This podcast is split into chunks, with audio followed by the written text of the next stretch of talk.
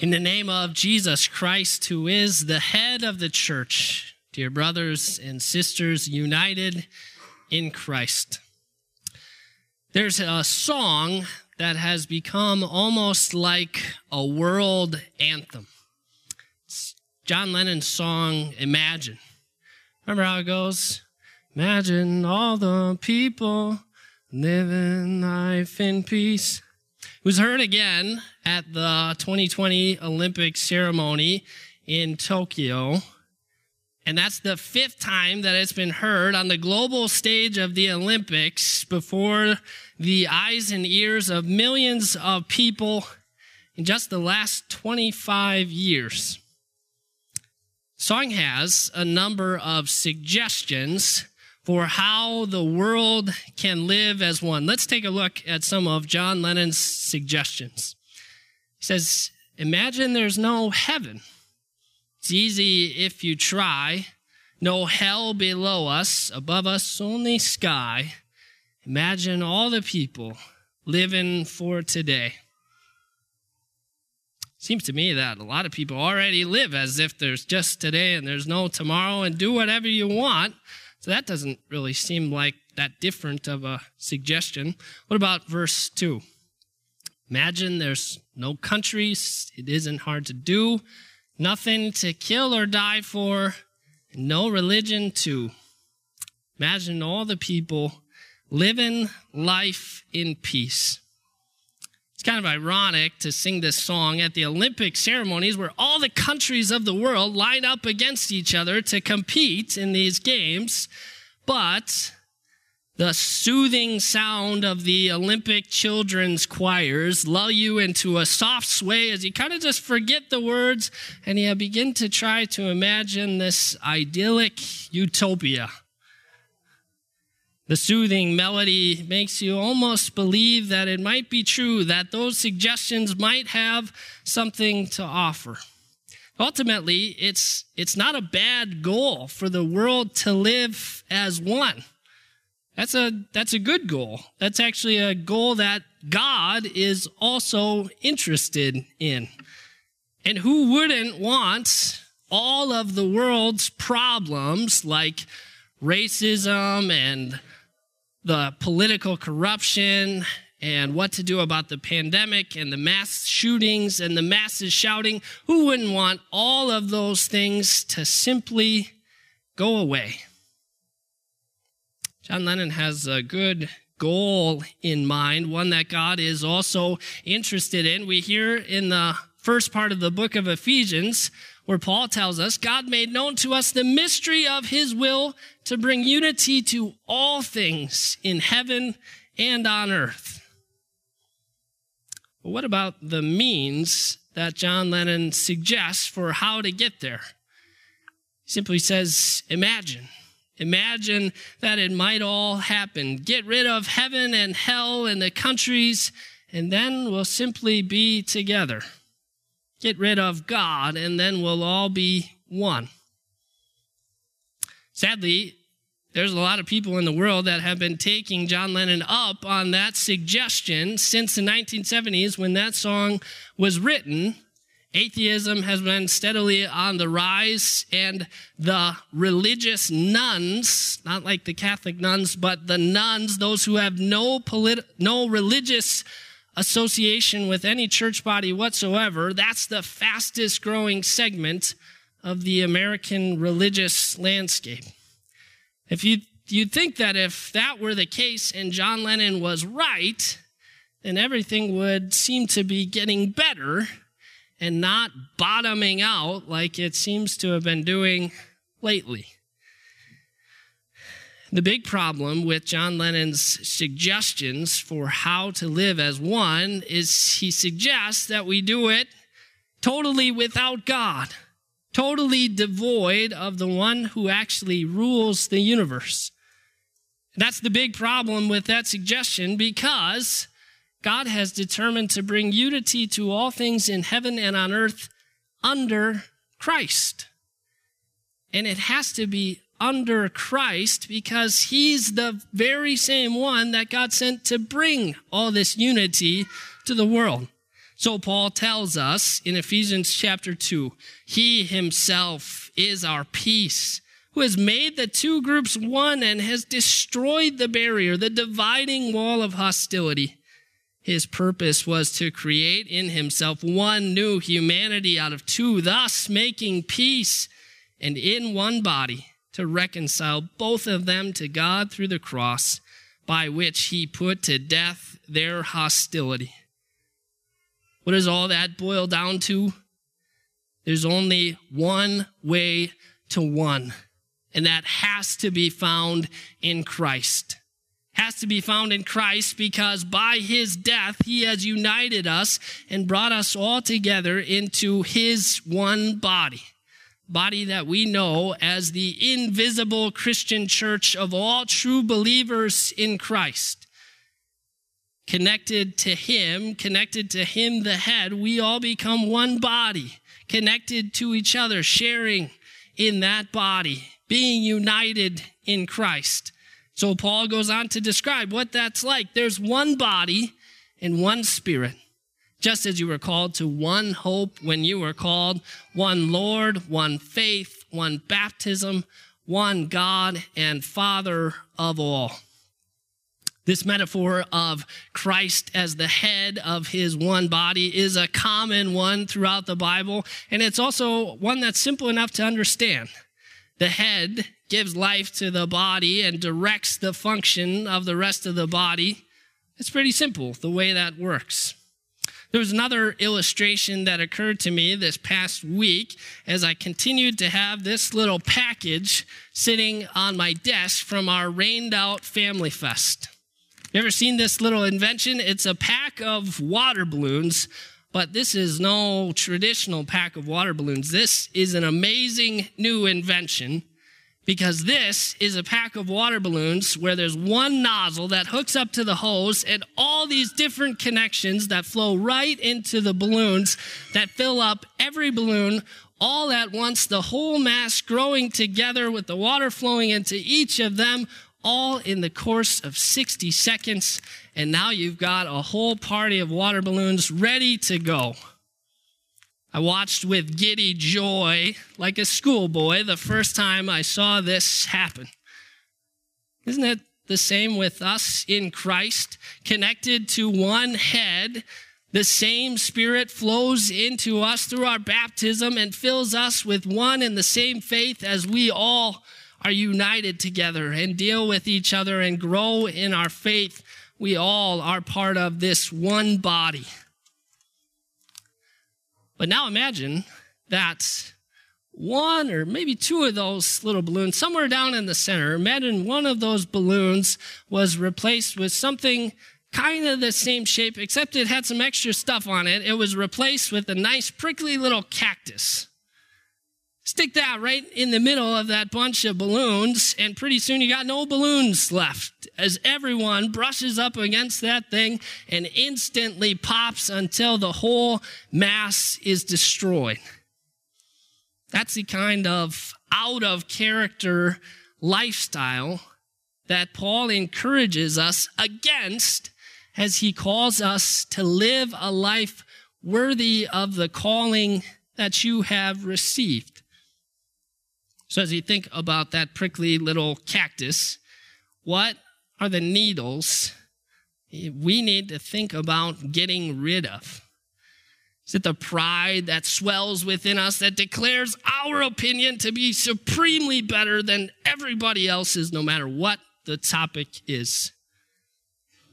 The arrogance that stops up our ears and makes them useless and makes us only want to use our mouth?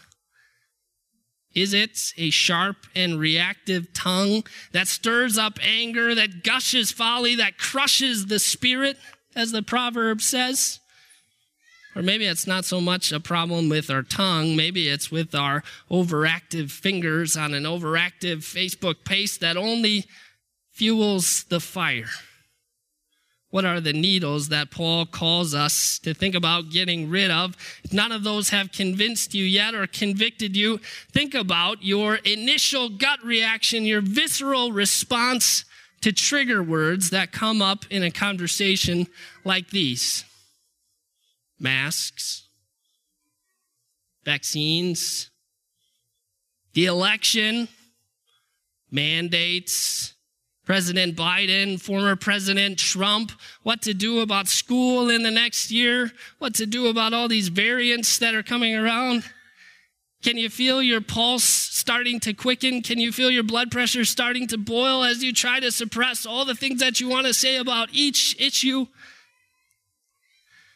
Having an opinion about any issue isn't necessarily the issue until we let that opinion run rampant over the concerns of our neighbor and let it dominate them.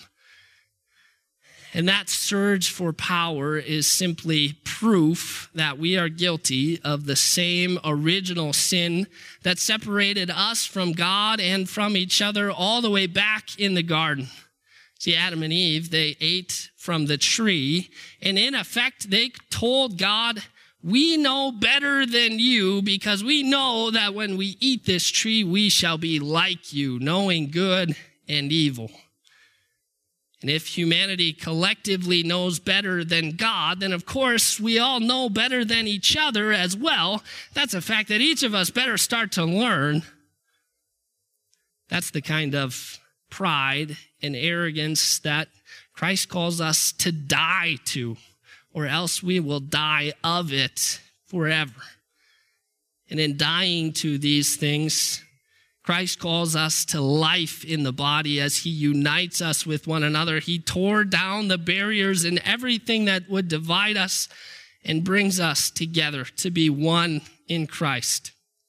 And so he wants us to live as one and to treat each other as if we live as part of one body, the one body that Christ gave up his very life in order to give us. So Paul goes on to encourage us be completely humble and gentle. Be patient, bearing with one another in love.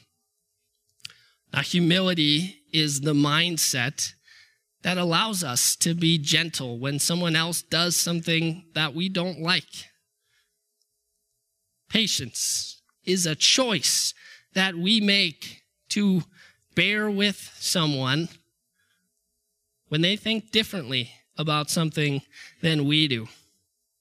Paul encourages us to make every effort to keep the unity of the Spirit through the bond of peace. So, how do we do this? How do we manage to keep this unity which Christ has given unto us when there's so many things in the world that would divide us? John Lennon, he had some suggestions, some possible solutions, but they were all pretty vague. They basically just said, imagine. Imagine that it would happen. No countries, no religion, no heaven, no hell. And then all the problems of the world will just melt away. There'll be no greed, no pain, no problems. Just imagine. And that kind of utopia has proved to be nothing but imaginary, just a figment of his imagination.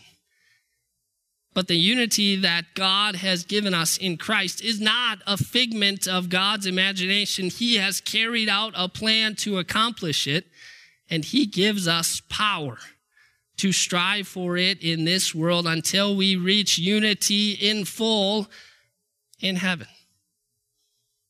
So, how do we carry out and keep this unity? Well, one of the things that most often trips us up is that we lack maturity. You remember your younger days out in the backyard fighting with your siblings about who hit who first. Or out on the schoolyard when you managed to turn a touch football game into a tackle football game and suddenly all the teachers had to intervene. Ever had to do that, teachers? Remember last week when you got into it with the same person about the same thing? All of that just goes to show that we have a lack of maturity and we need someone to help us, to train us, to help us develop and to help us grow so that we can be mature and one. That's exactly what God gives to his church as Christ himself gave the apostles the prophets, the evangelists, the pastors, and teachers to equip his people for works of service so that the body of Christ may be built up until we all reach unity in the faith and in the knowledge of the Son of God and become mature, attaining to the whole measure of the fullness of Christ. See, arriving at unity also goes along with us growing in our maturity. We don't want to have just a Sunday school knowledge that's just enough to get us into trouble. We don't want to be out there having spiritual fisticuffs with our neighbors on the playground. So God has given us spiritual leaders to help us grow, to train us up so that we all grow together, just like those water balloons, one in the faith, filled up with one spirit. Today we have a chance to celebrate some of those gifts of God that He has given to His church as we have the chance to install three new teachers to teach here at Mount Olive Lutheran School, as well as a staff minister to serve the people here at Mount Olive Lutheran Church. As we install these servants of God, we give thanks to Him because we realize what dire straits we would be in without the spiritual leaders that God has given. Paul paints kind of a stark picture. He says, we'd, we'd be like infants out in a little ship in the middle of the high sea. So imagine this little Josie and little Soren. They're just out in a kayak in the middle of the ocean with the waves and the winds blowing all around, and there's nobody to protect them and there's nobody to steer the boat. That's how we would be if God had not given the grace of leaders to his church to help them grow. But God has given that grace to his church, and so we will no longer be infants, tossed back and forth by the waves and blown here and there by every wind of teaching and by the cunning and craftiness of people in their deceitful scheming.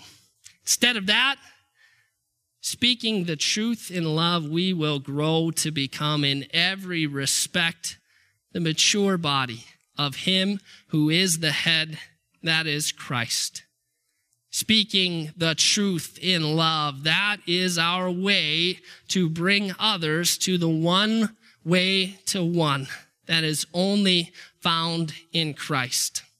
Speaking the truth in love to everyone around us, and never the truth without love, and never love without the truth, as if they could exist without each other. This is the one way that each and every one of us can bring everyone around us to find the one way to one that is only found in Christ. We owe that to our brothers and sisters in Christ. We owe that to the world, and we won't be naive dreamers and think that all at once everybody will just perfectly live as one. But one by one, as we speak the truth in love, we will help them find the one, the only one that can save them. Christ Jesus. In his name and to his glory be the praise. Amen. Please stand.